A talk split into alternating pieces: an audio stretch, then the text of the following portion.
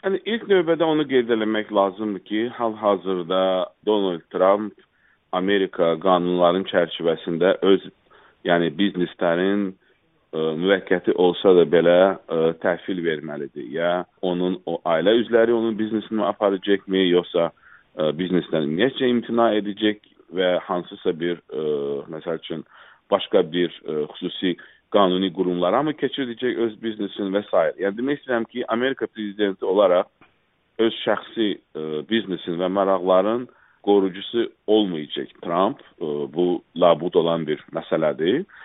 Azərbaycanla Amerika administrasiyası, yeni Amerika administrasiyası, yəni 20 yanvardan sonra, demək, and içmə mərasimindən sonra prezident Trump sözsüz ki, Azərbaycan kimi müttəfiq ölkələrlə münasibətləri daha da çalışacaq, yaxşılar, yaxşılaşdırsın, yəni ə, təkmilləşdirsin bu münasibətləri və burada qeyd eləmək lazımdır ki, böyük respublikaçıların burada bir kabinetə və onun ə, bütöv demək ətrafında milli təhlükəsizlik və xarici siyasəti bilən adamlar ə, cəmləşəcək və Azərbaycan siyasətçiləri və hökuməti və ə, diasporası hər zaman Respublika part Respublikaçılar Partiyası ilə həmişə bir sıx münasibətdə olub. Respublikaçılar o, o bölgədə Azərbaycanın əhəmiyyətini çox böyük dərk, ə, yəni böyük dərəcədə dərk edən bir siyasətçilərdir.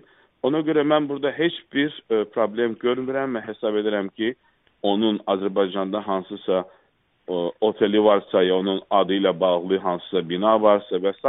yəni ki, bunun mənfi bir tərəfi də yoxdur. Ə, müsbət də tərəfi var ki, bəlkə Azərbaycan haqqında artıq eşidib bu adam. yəni demək istəyirəm ki, burada bir ə, problem yoxdur. Burada Amerika prezidenti kimi baxmaq lazımdır Trumpa. Sadəcə olaraq Trump ə, biznes imperiyanın rəhbəri kimi baxmaq lazım deyil. Ona görə bu baxımdan Amerikanın milli mənafeyini nəzərə alaraq Trump və respublikaçıların administrasiyası, konqresi və senatı sözsüz ki, Azərbaycanın o geoqrafiyada, o coğrafiyada yerini, əhəmiyyəti çox gözəl başa düşürlər və sözsüz ki, Azərbaycanı dəstəkləyəcəklər.